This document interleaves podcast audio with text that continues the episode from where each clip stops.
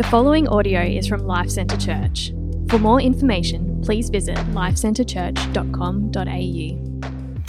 Well, we are in a series uh, in a book called Second Timothy. So if you want to open that, we're going to be in chapter one, verse eight to eighteen today. But before we get into this particular passage, um, I remember in nineteen eighty-nine, uh, one of the mom- worst moments of my life. I was sitting in my classroom.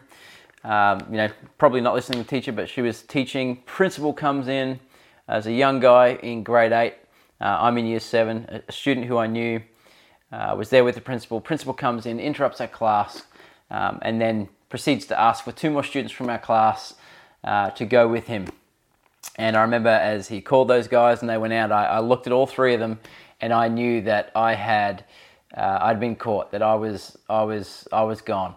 Um, just that.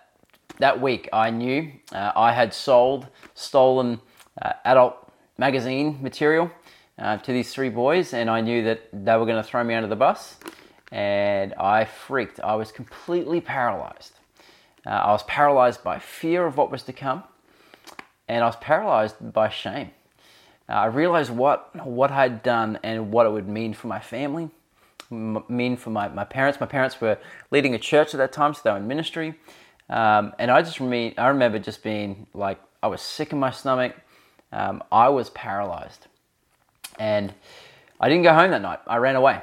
Um, I hopped on a bus, went to a friend's house named Jason Durham, uh, went to his back acre, stayed up in his cubby house, and he would bring me food throughout the night. And then eventually late at night, um, he kind of coughed up to his parents. They called my parents, and I had to face mum and dad with what I had done. The shame that I'd brought upon myself, the shame I'd brought upon them, uh, it, w- it was hard to bear. And in this particular passage, uh, Timothy is feeling afraid and he is feeling ashamed. And we saw last week in Pastor Jimmy's passage, um, he says in verse six, speaking to Timothy, "For this reason I remind you to fan into flame the gift of God which is in you through the laying on of my hands, for God gave us a spirit not of fear, but of power, love, and self-control." In other words, Timothy, you're tempted towards fear right now, but that's not what God has given us. God has not given us a spirit of fear.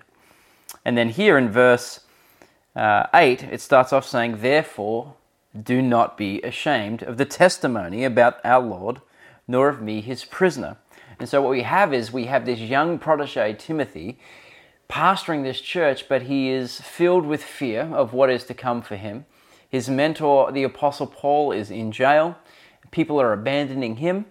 Uh, people are ashamed of him because his his ministry is not going well and not being successful, if you like. Uh, it's leading him to experience suffering and shame himself. And so he is being put into prison and he is put in shame. And so the Apostle Paul, Timothy's mentor, his father in the faith, nearing the end of his life, does not want Timothy to be filled with fear, does not want him to be gripped with shame. Why? Because these things paralyze us. And he does not want Timothy to be paralyzed. He wants Timothy to be mobilized. That this church must continue.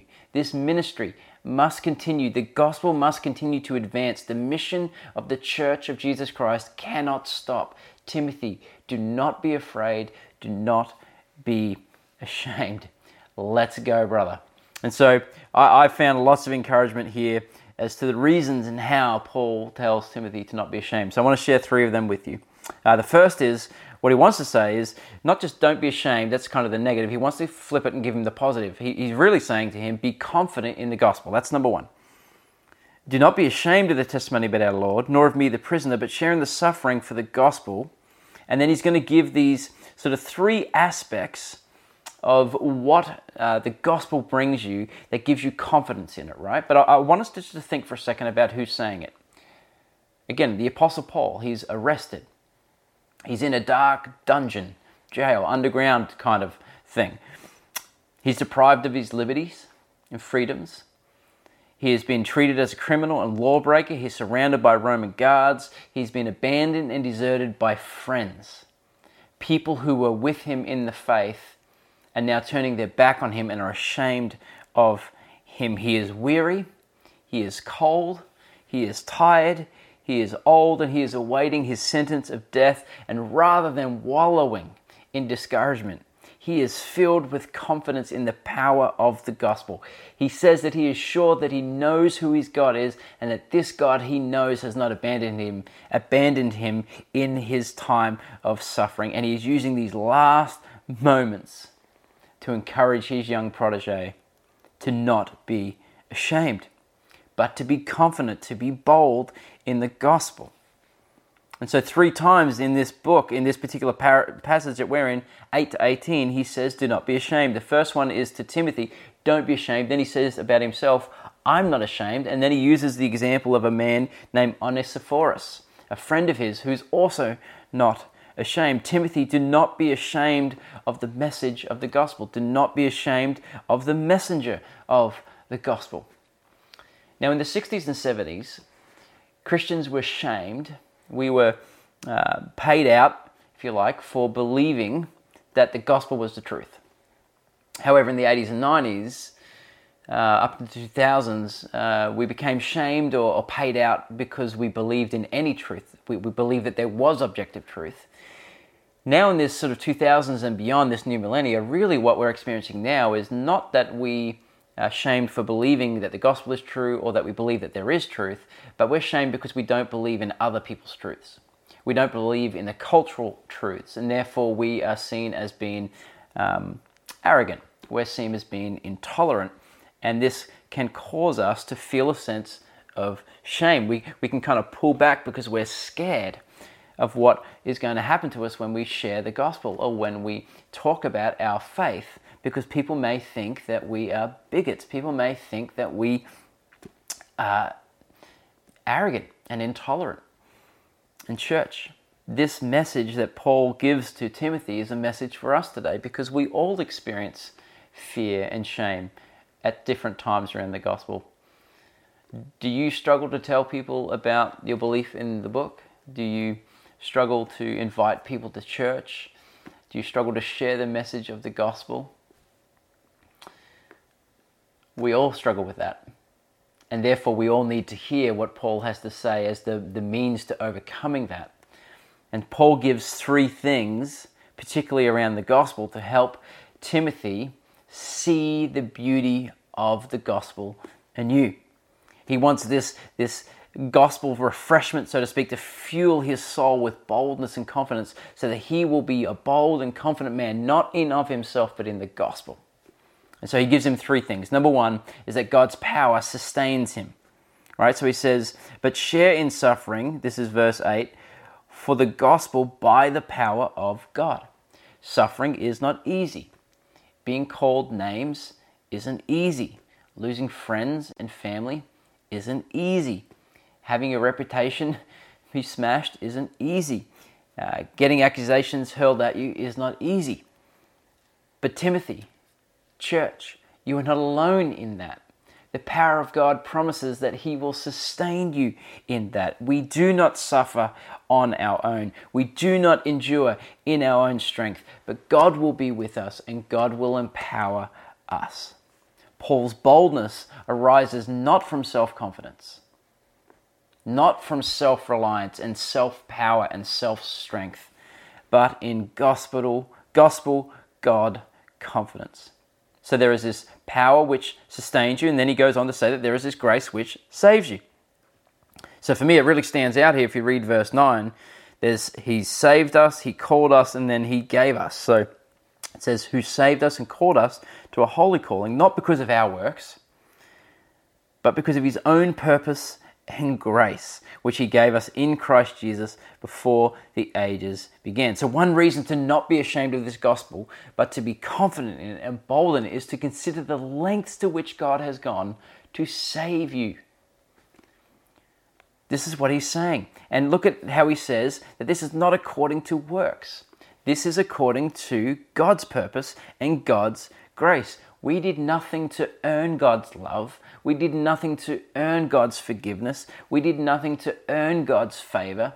God graciously, in his own purpose, in his own mind, determined that he would give it to us. And this is good news, because it means that we don't do good things in order to earn God's love and therefore lose it when we do bad things. That rather, God has chosen to do this for us, and He calls us to come by His grace, and over time He helps us to not live for God's love, but live from God's love. Not to live for God's approval, but to live from His approval. And He says something really interesting here. He says uh, that Christ Jesus gave it to us before the ages began. In other words, this is something that began in eternity past. Before the ages began. In other words, it was before you were born. It's before you existed. This is the degree to which it is unmerited. You weren't even alive. You didn't even exist. So you couldn't have had, you couldn't have done anything bad to lose it, nor anything good to earn it. And then he goes on in verse ten and says, which has now been manifest through the appearing of our Savior Christ Jesus. So what's he saying? He's saying God So God is saving you and calling you and extending His grace to you. God doing this began in eternity past when He determined that that is what He would do for you. And it became real in real time when Jesus came and fulfilled the needed means to accomplish it. Now, whenever we start talking about things of God's sovereignty and salvation, uh, whether it's words like election, predestination, before the ages began, we can often get super caught up into it.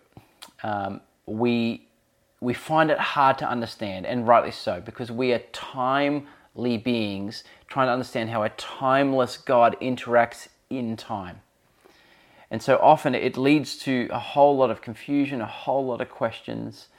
Um, and I, I, don't, I don't want to say don't explore those. I think I think that's fine, do that. But what, what I do want to encourage you is, is that this is all throughout this book. It's over and over and over again said, time and time again, and the, the most common context to which it is said is in order to reaffirm and reestablish that this is a grace thing, not an earned thing, and it wants to provide assurance for those who may doubt. Because often when we are not doing well, we doubt that God loves us. When we're not doing well, when we are filled with fear, we're filled with shame. Paul reminds Timothy, this is something that God started before you existed, before the ages began, and He is going to bring it to completion at the end of all things. The Bible tells us that Jesus, God, is the author and finisher of our faith. It is to bring us assurance.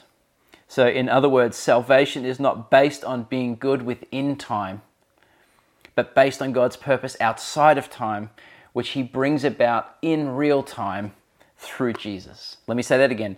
Salvation is not about being good within time, but based on God's purposes outside of time, which He brings about in time through Jesus. God didn't look down the corridor of heaven and see all the good boys and girls and say, they're the ones I'm going to choose. That's not what God did. God chose to set His love and affection upon you, and He chose to give you Him, His Son, before you even existed, before you ever messed up, before you did anything good. God had chosen to do that for you. It is all grace, and this is good news, because if I can't earn it, I freely receive it, then on my worst day, I can't lose it. And therefore, the, the, the Apostle Paul says time and time again, we boast in God. And so there is this grace which saves us, there is uh, this power which sustains us, but then he goes on and says there is this life with which fuels us. And so verse ten, in which now has been manifested through the appearing of our Savior Christ Jesus, listen to this, who abolished death and brought life and immortality to light through the gospel. So it was given before time, this salvation, but manifest in time, is what he's saying, right? And how does that happen? What did Christ do? Well, when He appeared, the way He made this manifest uh, in terms of God's purpose and grace was He abolished death. This is what it's looking like in real time.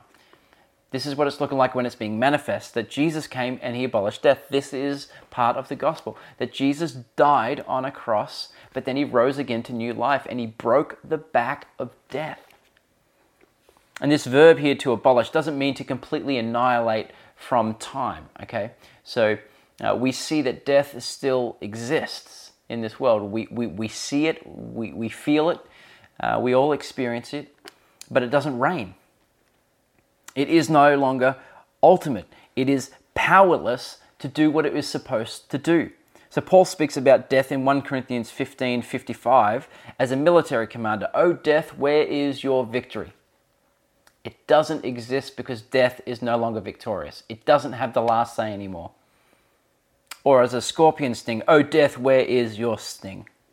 So because Christ has abolished, Christ has broken the power of death, death is no longer what fuels us.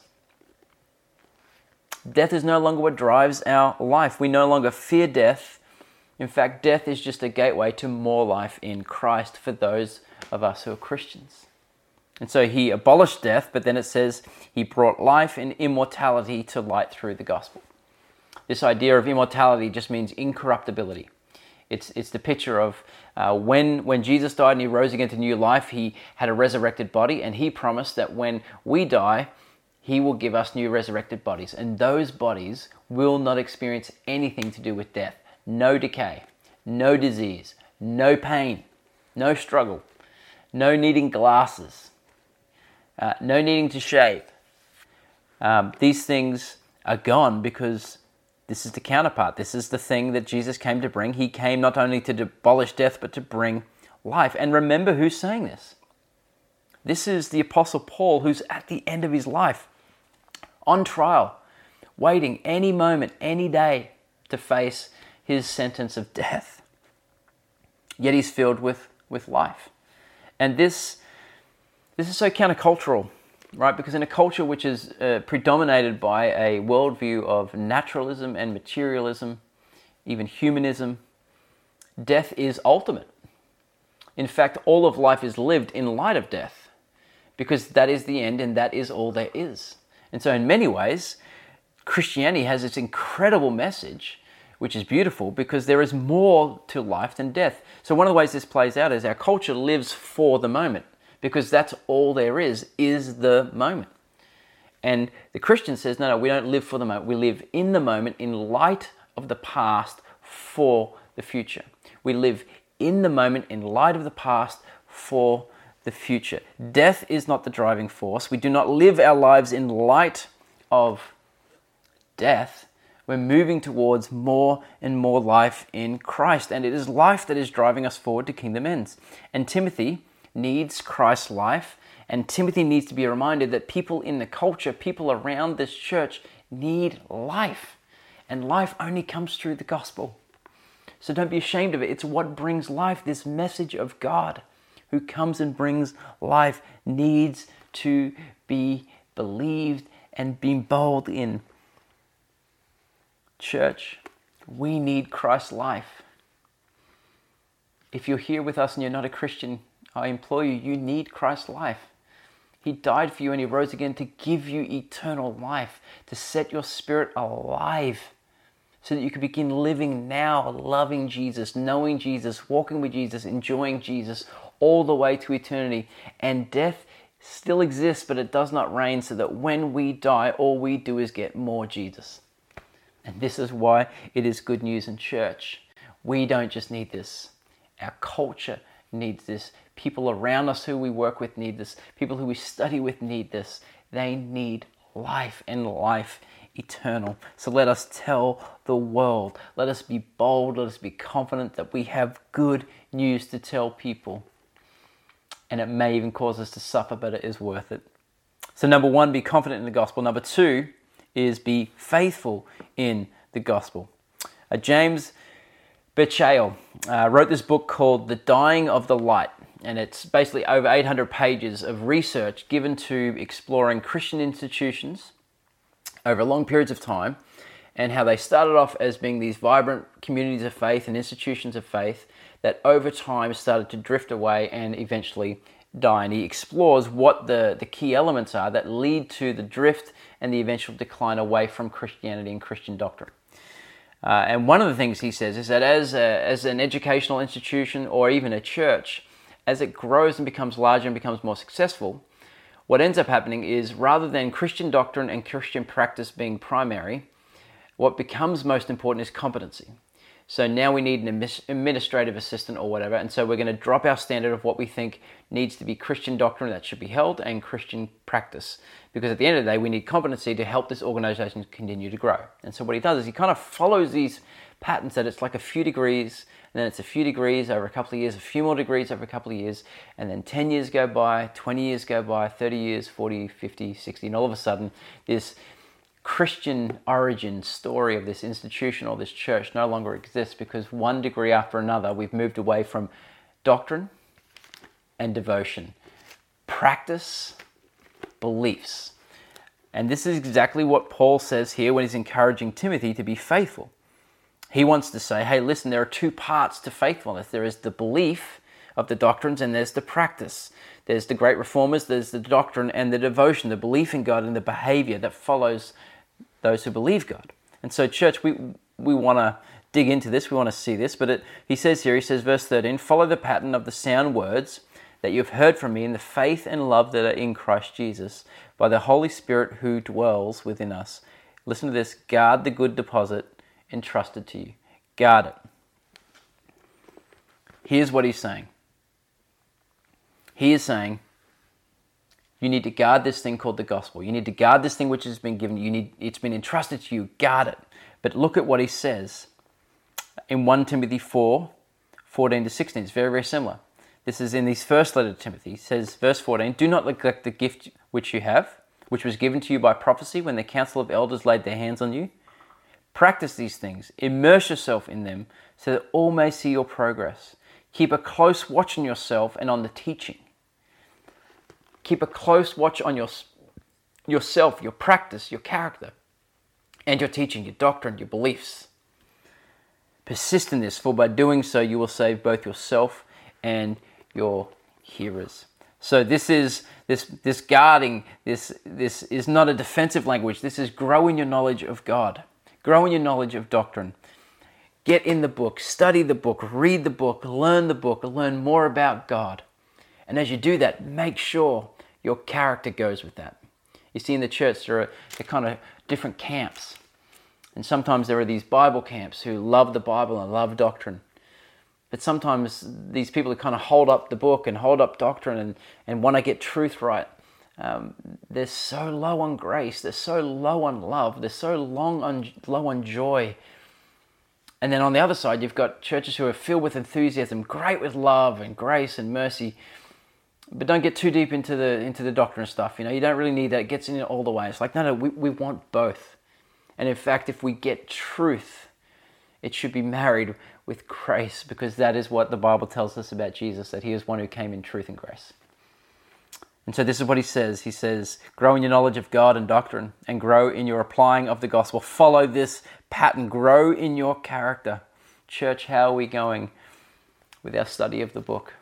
How much time are we making to read and learn about God?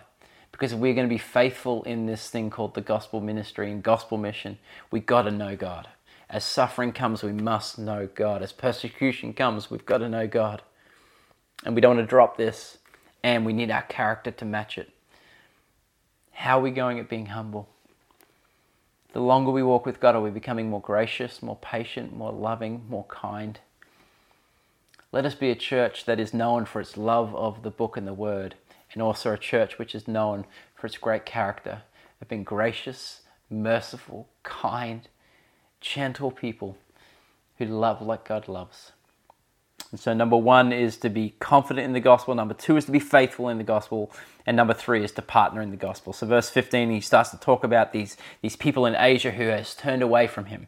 There's Phygelus and Hermogenes. These are, these are friends who began with him in mission and ministry work. Uh, and there's more than this. There's people all throughout Asia who are with him in mission, partnering with him in mission in this gospel. And now what he's saying is they're not just departing me, they're departing the gospel. They're now ashamed of me, and they're becoming ashamed of the true gospel. And then he goes on to speak about Onesiphorus, who is the opposite. And he puts these contrasts together. Onesiphorus is this guy who refreshed me. He's not ashamed of my chains. And he, he celebrates him. And if you look at the flow of this passage in verse twelve, Paul says that he is not ashamed of the gospel. Um, and he says, I am convinced that he is able to guard until the day what has been entrusted to me, verse twelve. And then in verse fourteen, he's speaking to Timothy. He says, by the Holy Spirit who dwells within us, guard the uh, guard the good deposit entrusted to you. So there is Paul who's been entrusted with it. Now he's passing it on to Timothy and it's being entrusted with it. And I'm just going to touch base on, on Shane's passage next week. But chapter two, verse one, it says, you then, my child, be strengthened by the grace that is in Christ Jesus, and what you have heard from me in the presence of many witnesses, entrust to faithful men who will be able to teach others also. Do you see this picture? Do you see this pattern? There is this partnership in the gospel. Everybody needs a Paul. Everybody needs someone who is further along in the journey, pouring into us, teaching in this gospel, helping grow us in the gospel, entrusting then us with the gospel. And everybody needs a Timothy, that this thing needs to be passed on. This thing needs to go forward. Disciples making disciples. We all need a Paul, but we all need to be a Paul to a Timothy. Who are we entrusting with the good news? Who are we growing? Who are we pouring ourselves into so that this would move on? Don Carson says this. He says, one of the great responsibilities of any generation of Christian or Christian leader is to preserve the gospel, to glory in it, to teach it, to evangelize, to establish believers, and be willing to suffer for it precisely by mentoring a whole nother generation coming along behind them who themselves will prove to be reliable. In other words, we all need to be passing the thing on so that we're not just preserving this thing for one generation, then it dies out. This needs to go on to the next generation, to the next generation, to the next generation, so that the kingdom of God continues to advance and this gospel continues to spread. We don't want to be like politicians who are just trying to do what they need to do in this moment in order to get elected in this moment, and by making all of those decisions affecting future generations. We want to be people that live in the moment, in light of the past, for the future. And that means this gospel needs to advance, and we need to partner with God. We need to partner with the church. We need to partner with each other in spreading the good news of Jesus to others and discipling others in the gospel. Question: who is your Paul? And who is your Timothy? And if you don't have one, find one. And let's pass this thing on together. So we are not ashamed of this gospel. Rather, we are confident in it. We are faithful with it. And we partner together with it.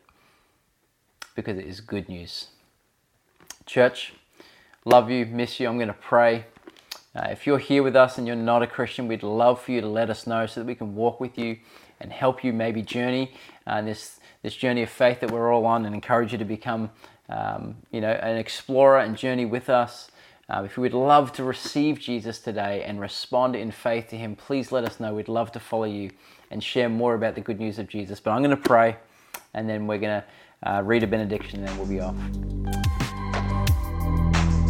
Thank you for listening to this podcast from Life Center Church, located in North Lakes. We exist to make, mature, and multiply disciples and communities that depend upon, declare, and display the gospel of Jesus Christ in all of life. If you would like more information about us, please visit life center church dot com dot a u. We provide our podcast free of charge. Please feel free to download the content and share it with others, but please do not edit or alter the content in any way without the written permission from the leadership of L C C.